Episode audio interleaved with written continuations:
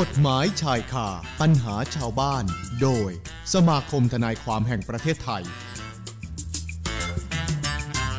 กฎหมายชายคาปัญหาชาวบ้าน โดยสมาคมทนายความแห่งประเทศไทยวันนี้คุณผู้ฟังคะเราไลฟ์กันอยู่ด้วยนะคะ ผ่านทาง Facebook Twitter YouTube และ TikTok ชื่อเดียวกันเลยค่ะ FM 91 Traffic Pro สวัสดีทุกท่านที่ติดตามอยู่ด้วยเช่นเดียวกันนะคะ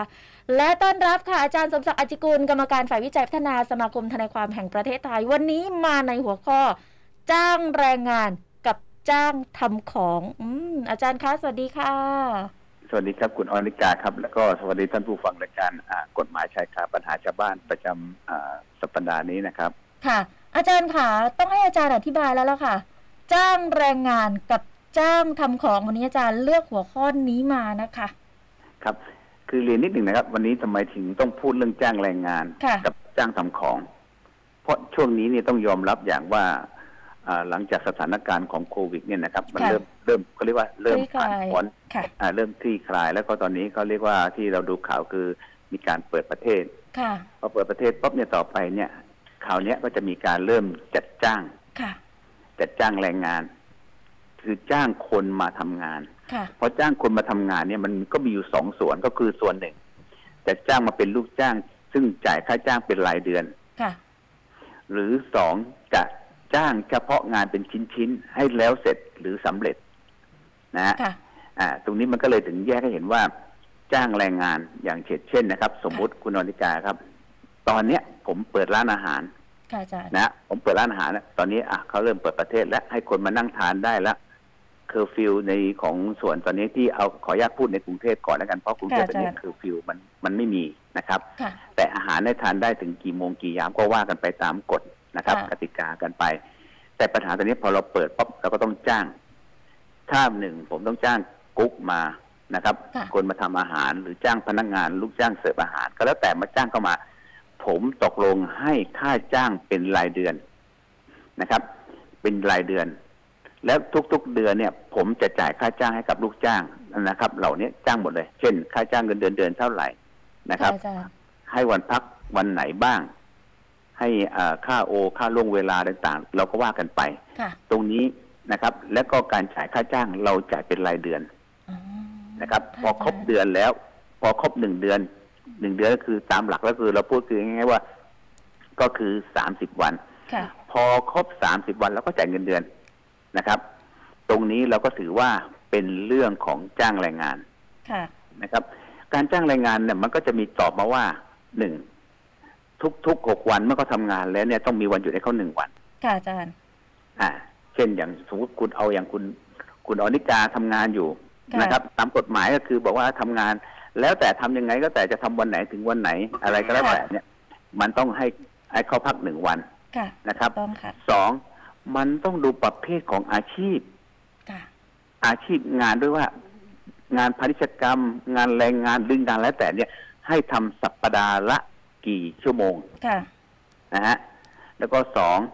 เวลาทำงานเนี่ยหนึ่งวันเนี่ย จะต้องให้มีวันหยุดนะครับ เช่นทำงานตั้งแต่แปดโมงครึ่งถึงสิบห้าจุดสามศูนย์นเนี่ยค่ะในหนึ่งวันเนี่ยทำงานจะต้องมีวันหยุดนะครับ ไม่น้อยกว่าหนึ่งชั่วโมงอ๋อ แต่จะให้หยุดเป็นแบบขยักขยักละยี่สิบนาทียี่สิบนาทียี่สิบนาทีก็ได้ค่ะอาจารย์นะครับ นี่ก็คือในเรื่องของกฎหมายแรงงานนะครับ คือพูดง่ายๆว่ากฎหมายแรงงานเนี่ย เมื่อตกลงว่าจ้างเขาทำงานเป็นรายเดือนค่ะนะครับ และการทำงานเป็นรายเดือนหนึ่งสัปดาห์เนี่ยต้องมีวันหยุดให้เขาหนึ่งวันหงวันค่ะนะครับ แล้วก็สองในการทำงานหนึ่งวันเนี่ยจะทำวันจันทร์ถึงวันเสาร์หรือวันจันทร์ถึงวันศุกร์หรืออะไรก็แต่เนี่ยค่ะในการทำงานหนึ่งวันเนี่ย จะต้องให้เขามีวันหยุดอย่างน้อยหนึ่งชั่วโมงค่ะนะครับ ส่วนเรื่องมีสวัสดิการอะไรยังไง อันนั้นเดี๋ยวไปถ้าว่ากันไปมันก็จะเอ่อรายละเอียดเยอะนะครับค่ะค่ะก็เลยประการที่หนึ่งว่าในกรณีเป็นลูกจ้าง เป็นลูกจ้างที่นายจ้างตกลงจ้างเป็นรายอ่าเป็นจ้างแรงงานค่ะนะครับตกลงค่าจ้างเป็นรายเดือนเหล่านี้เนี่ย ก็ถือว่า เป็นเรื่องที่ท่านเองก็ได้รับทุก ๆ เดือนอยู่แล้วค่ะนะครับอ่าประการที่หนึ่งประการที่สองต่อมาคือ ถ้าเป็นจ้างทำของค่ะเห็นไหมฮะคราวนี้ก็จะเปลี่ยนแล้วล่ะ เช่นตอนเนี้ยตลาดเริ่มเปิดประเทศเริ่มเปิดแล้วอะผมผลิตสินค้า เช่น ผมผลิตเสื้อผ้าอ้าวนะครับอาจารย์ผมผลิตเสื้อผ้า แทนที่ผมจะไปปลี่ยนลูกจ้างคนเนี้ย ให้มาเป็นลูกจ้างผมแล้วก็ขายไปทุก ๆวันค่ะขายได้เท่าไหร่อ่า ลูกจ้างก็ได้รับเงินเดือนตามปกติอืมหรือจะมีค่าคอมก็แล้วแต่ แต่ถ้าเป็นจ้างทำของค่ะนะฮะเช่น เช่นอย่างนี้คุณอนิกาครับคือผมเนี่ยต้องการที่จะจ้างคุณอนิกา ซึ่งเป็นเจ้าของโรงงานทำเสื้อผ้า ค่ะผมบอกคุณอนิกาตอนเนี้ยหน้าหนาวจะกำลังจะใกล้จะมาแล้วค่ะอาจารย์แล้วก็เทรนด์ของหน้าหนาวตรงเนี้ยเสื้อต้องให้มันหนานิดอะไรนิด ผมจ้างคุณอนิกานะครับ ช่วยทำเสื้อให้ผมห้าร้อยตัว ค่ะ รายละเอียดของเสื้อเป็นอย่างนี้เป็นอย่างนั้นเป็นอย่างนั้นทุกอย่างเป็นแบบอย่างนี้หมดนะครับค่ะตกราคาตัวเท่าไหร่นะครับอ๋อถ้าคุณอนิกาทำให้ผมครบตามจำนวน ตรงตามค่ะสเปค ตรงตามทุกอย่างอะอย่างนี้พอมาส่งมอบให้กับผมปั๊บผมก็ต้องจ่ายค่าสินค้าให้คุณอนิกาก็คือเป็นการจ้างทำของอ๋อนะครับค่ะอาจารอ่าย์เป็นอย่างนั้น ก็คือที่เหตุผลเป็นอย่างนี้ยช่วงนี้ก็คือที่ผมเองเนี่ยได้ดูข่าวหรืออะไรก็แล้วแต่เนี่ยค่ะจะมีประเด็นในเรื่องของการจ้างลูกจ้างไปทำงานค่ะนะครับ ดังนั้นก็ฝากลูกจ้างนะครับ ตอนเนี้ยถ้าเกิดว่าหนึ่งถ้านายจ้างจ้างท่านไปทำงานค่ะนะครับ บางแห่งอย่างที่กรณีจ้างทำของเนี่ยนะครับ ก็ก็ต้องเอาจ้างจ้างแรงงานนะครับจ้างแรงงานให้เป็นค่ะลูกจ้างพนักงานเสิร์ฟอะไรก็แล้วแต่เนี่ยต้องดูว่าหนึ่งเขาตกลงเป็นจ้างเป็นรายวันค่ะ หรือเป็นรายสัปดาห์หรือรายสิบห้าวัน หรือรายเดือนค่ะอ่าท่านต้องดูว่าเขาจ้างท่านอย่างไรค่ะนะครับ ถ้าจ้างรายวันวันไหนท่านมาทำงาน ท่านก็ได้รับค่าจ้างอ๋อตรงวันไหนท่านไม่มาทำงาน ท่านก็ไม่ได้รับค่าจ้างค่ะนะตรงนี้ก็ต้องดูด้วยว่าเป็นยังไงสองท่านต้องดูว่าเงื่อนไขนะฮะค่ะเงื่อนไขของท่านเนี่ย ระหว่างนายจ้างกับลูกจ้างเนี่ยเป็นอย่างไรกันด้วย ค่ะ นะครับสามก็ต้องดูว่านายจ้างจัดสวัสดิการอะไรกับท่านด้วยอ๋อเช่นค่ะให้ที่พัก ให้เลี้ยงอาหาร หรือมีการให้เกี่ยวกับเรื่องของเงินอ่าโบนัสหรืออะไรก็แล้วค่ะแต่ตรงนี้ต้องมาดูนะครับค่ะนี่ก็คือในเรื่องของของของของจ้างแรงงานค่ะนะครับตรงนี้ก็ฝากด้วยครับว่าจ้างแรงงานเนี่ยยังไงก็แต่กฎหมายกฎหมายบอกว่า คนที่จะเป็นลูกจ้างเนี่ย ต้องทำตามคำบังคับบัญชาของนายจ้างค่ะอ่าพูดง่ายๆว่านายจ้างต้องการอะไรมีนโยบายอย่างไรนะครับค่ะลูกจ้างต้องทำตามคำบังคับบัญชาของนายจ้างนะครับ เป็นอย่างนี้ แต่ว่าถ้าเป็นกรณีจ้างทำของเนี่ย อย่างที่ผมเรียนคุณอนิกา ว่าผมไปจ้างคุณอนิกา คุณอนิกาครับตอนเนี้ยผมจะทำเสื้อกันหนาวนะฮะค่ะสักห้าร้อยตัวค่ะหนึ่งถ้าคุณอนิกาทำให้ผมป๊บ สำเร็จก็คือมุ่งที่ผลสำเร็จของงานค่ะเช่นกำหนดว่าห้าร้อยตัวภายในยี่สิบวันค่ะนะครับ เมื่อคุณอนิกาทำให้ผมเสร็จห้าร้อยตัว ถูกต้องตามสเปค ถูกต้องตามทุกอย่างแล้วเนี่ยนะครับค่ะก็สามารถที่จะนะครับ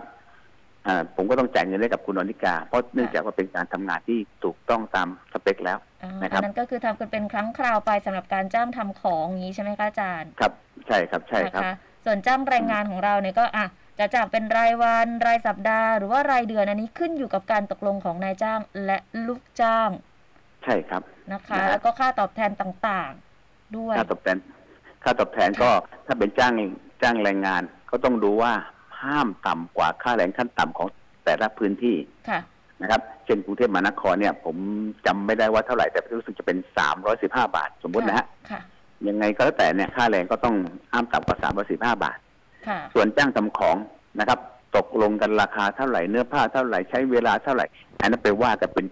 คือคือพูดง่ายๆว่าเป็นเรื่องของผลสำเร็จของงานเป็นชิ้นๆ หรือเป็นงานที่ในล็อตนั้นชิ้นนั้นนะครับ เป็นเคส by เคสไปนะอาจารย์นะเคสนะเค่ะ by case ครับ ดังนั้น ที่จะบอกให้ทุกท่านนะครับ คือกรณี เช่น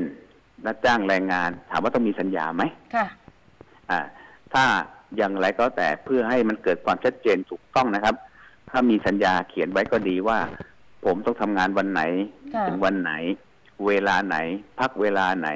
นะครับ ในหน้าที่อะไรตำแหน่งอะไรค่ะแล้วก็ให้สวัสดิการให้ผลประโยชน์ให้อะไรเงี้ยคือเขียนให้ชัดเจนนะครับค่ะแต่ถ้าไม่เขียนนะครับ ก็คือทั้งแรงงานนะครับ ทั้งแรงงานและก็จ้างทำของเนยนะครับ กฎหมายไม่ต้องระบุว่าไม่ไม่ต้องมีหนังสือก็ได้ค่ะนะครับ แต่ว่าอย่างไงทั้งนี้ทั้งนั้นเนี่ยเพื่อให้เกิดความชัดเจน ควรจะเขียนนะครับดีกว่านะอาจารย์ ชัดเจนเพื่อให้มีหนังสือให้เช็ดว่ากรณีจ้างแรงงานเนี่ยหนึ่งรับจ้างผมนะฮะทำงานแต่เมื่อไหร่ ถึงวันที่ค่ะ เท่าไหร่สองวันที่เอ่อแต่ละวันเนี่ยทำงานกี่ชั่วโมง พักกี่ชั่วโมง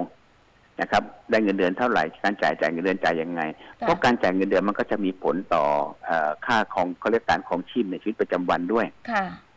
เพราะเขาเวลาได้รับเงินเดือนมาเขาก็ต้องไปจ่ายในเรื่องของค่าเช่า ค่าบ้าน ค่าใช้จ่ายในชีวิตประจำวันอ๋อนะครับ ส่วนในเรื่องของจ้างทำของก็อย่างที่เรียน ก็เป็นค่ะเรื่องที่ท่านอาจจะได้รับก้อนเดียวเลย หรือวันที่มีการตกลงจ้างทำของกัน เช่น ผมจ้างคุณอนิกาตัดเสื้ออย่างเงี้ยคุณอนิกาบอกอะคุณศักดิ์ขอเงินมาจำก่อนได้ไหมค่ะอ่า กี่กี่เปอร์เซ็นต์กี่เปอร์เซ็นต์ก็ว่ากันไปนะครับ ซึ่งเหล่านี้ก็คือ เป็นความต่างกัน แล้วก็อย่างคือเท่าที่ผมได้มีโอกาสณขณะนี้เนี่ยค่ะก็คือใครจะไปเป็นลูกจ้าง หรือใครจะไปรับจ้างทำของอะไรก็แล้วแต่นะ ผมเชื่อว่าในใกล้ๆช่วงปีใหม่เนี่ยค่ะจะมีเขาเรียกอะไรนะจะน่ามีจะการมีออเดทำอสินร์มาค้ามีการโอ้สั่งมาใช่คไม่รับน้อยนะคะอาจารย์ครับ อย่างไรก็แต่ก็ให้เขียนเป็นลายลักษณ์อักษรเพื่อให้เกิดความชัดเจนค่ะว่าหนึ่งของต้องส่งวันไหนค่ะ ในราคาเท่าไหร่นะครับ ต่อชิ้นชิ้นเท่าไหร่ ถ้าส่งไม่เสร็จภายในกำหนด เราจะดำปรัเนิบนการเขาอยัย่างงไงไรบ้างค่ะครับ แล้วก็เอ่อสินค้าเนี่ย สินค้าเนี่ยถ้าเกิดไม่ตรงสเปค เนี่ย เราให้ต้องให้เขาแก้ไข เปลี่ยนแปลงหรือทำอะไรก็แต่ก็ว่ากันไปค่ะนะครับ เพราะอะไรครับ เพราะเวลาตอนพูดกัน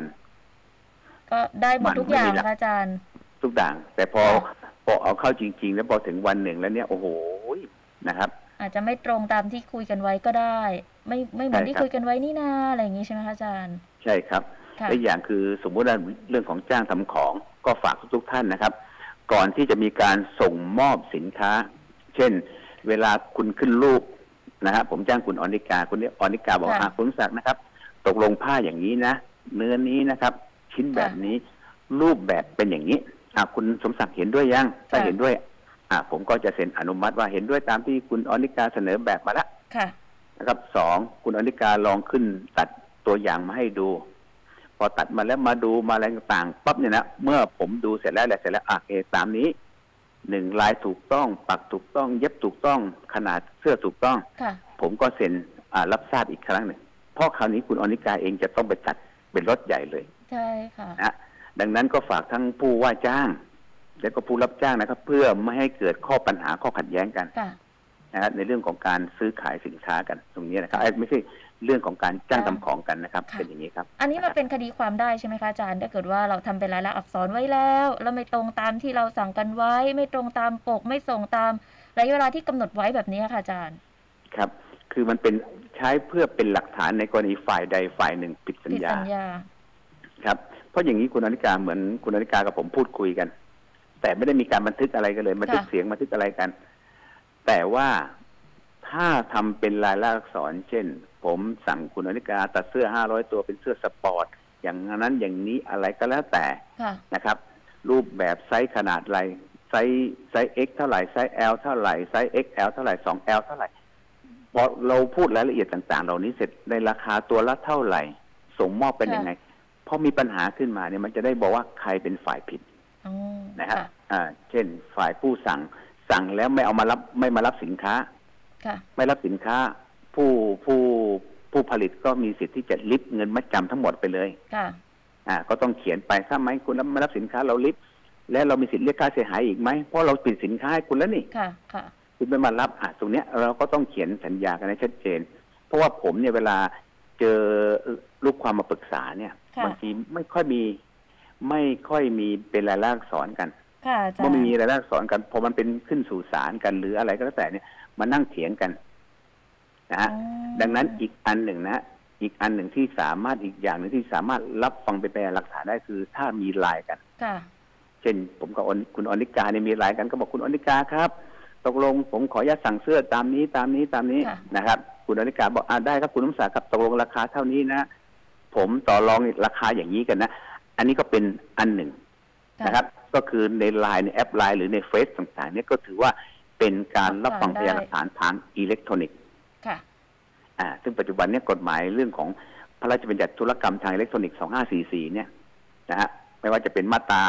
789 หรือ 10พวกเนี้ยค่ะจะต้องรับรับฟังเป็นพยานหลักฐานได้นะครับ เป็นอย่างนี้นะครับ มีอือฮึคำถามมาด้วยอาจารย์จากทาง Facebook นะคะ ที่เราเอ่อ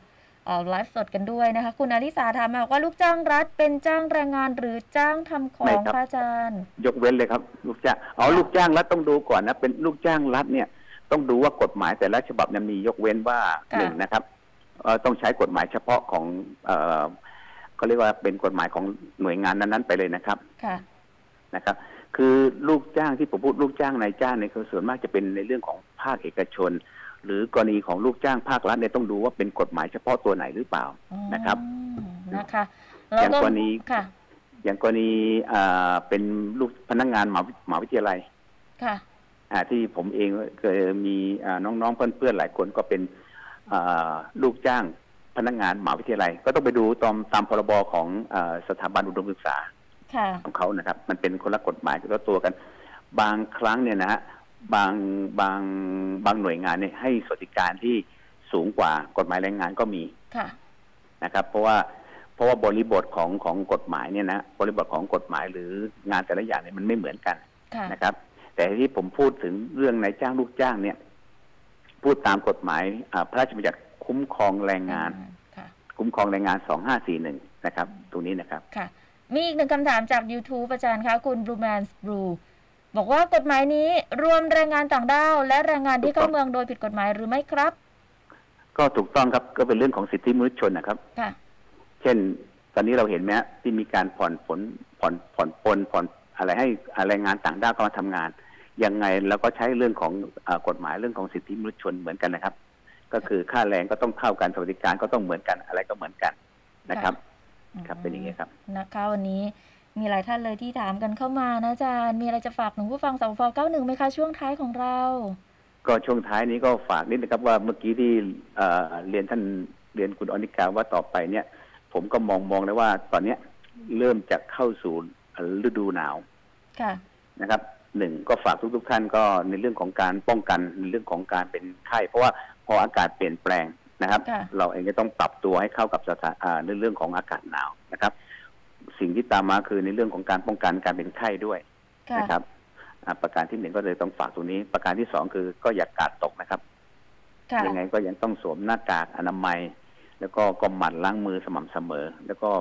เป็นไปได้ก็พยายามเอ่อห่างผู้คนหรืออะไรก็แล้วแต่เว้นระยะห่างทางสังคมเหมือนเดิมนะครับ เป็นอย่างนี้นะครับนะครับ ค่ะนะคะ ได้เลยค่ะอาจารย์ค่ะ แล้วก็สวัสดีหลาย ๆ ท่านด้วยที่ติดตามทางแฟนเพจนะคะ คุณตาไพศาลด้วย ก็พูดถึงเรื่องหน้าหนาวเหมือนกันว่า สัปดาห์หน้ากทมอุณหภูมิจะลดลงนะคะให้ดูแลสุขภาพกันนะคะ ก็มีทั้งเรื่องของกฎหมายเรื่องของการเดินทางต่างๆ ขอบคุณอาจารย์มาก ๆ เลยนะคะ วันนี้ ครับ สวัสดีครับ สวัสดีค่ะ อาจารย์สมศักดิ์อจจิกุล กรรมการฝ่ายวิจัย พัฒนาสมาคมทนายความแห่งประเทศไทยนะคะ ให้ความรู้เรื่องจ้างแรงงานกับจ้างทำของ แล้วก็ขอบคุณทุกท่านด้วยที่ติดตามอยู่ทางแฟนเพจ Twitter YouTube แล้วก็ TikTok ด้วยนะคะ สวัสดีคุณจิราพร วัดวงศ์คุณทัพไพศาลนะคะ คุณอลิสา แล้วก็คุณบลูแมนบลูด้วยนะคะ ที่ติดตามกันมาโดยตลอดด้วยเช่นเดียวกันไว้ติดตามกันได้ใหม่ช่วงของกฎหมายใช่ค่ะปัญหาชาวบ้านเวลาเดียวกันนี้ วันอาทิตย์หน้านะคะ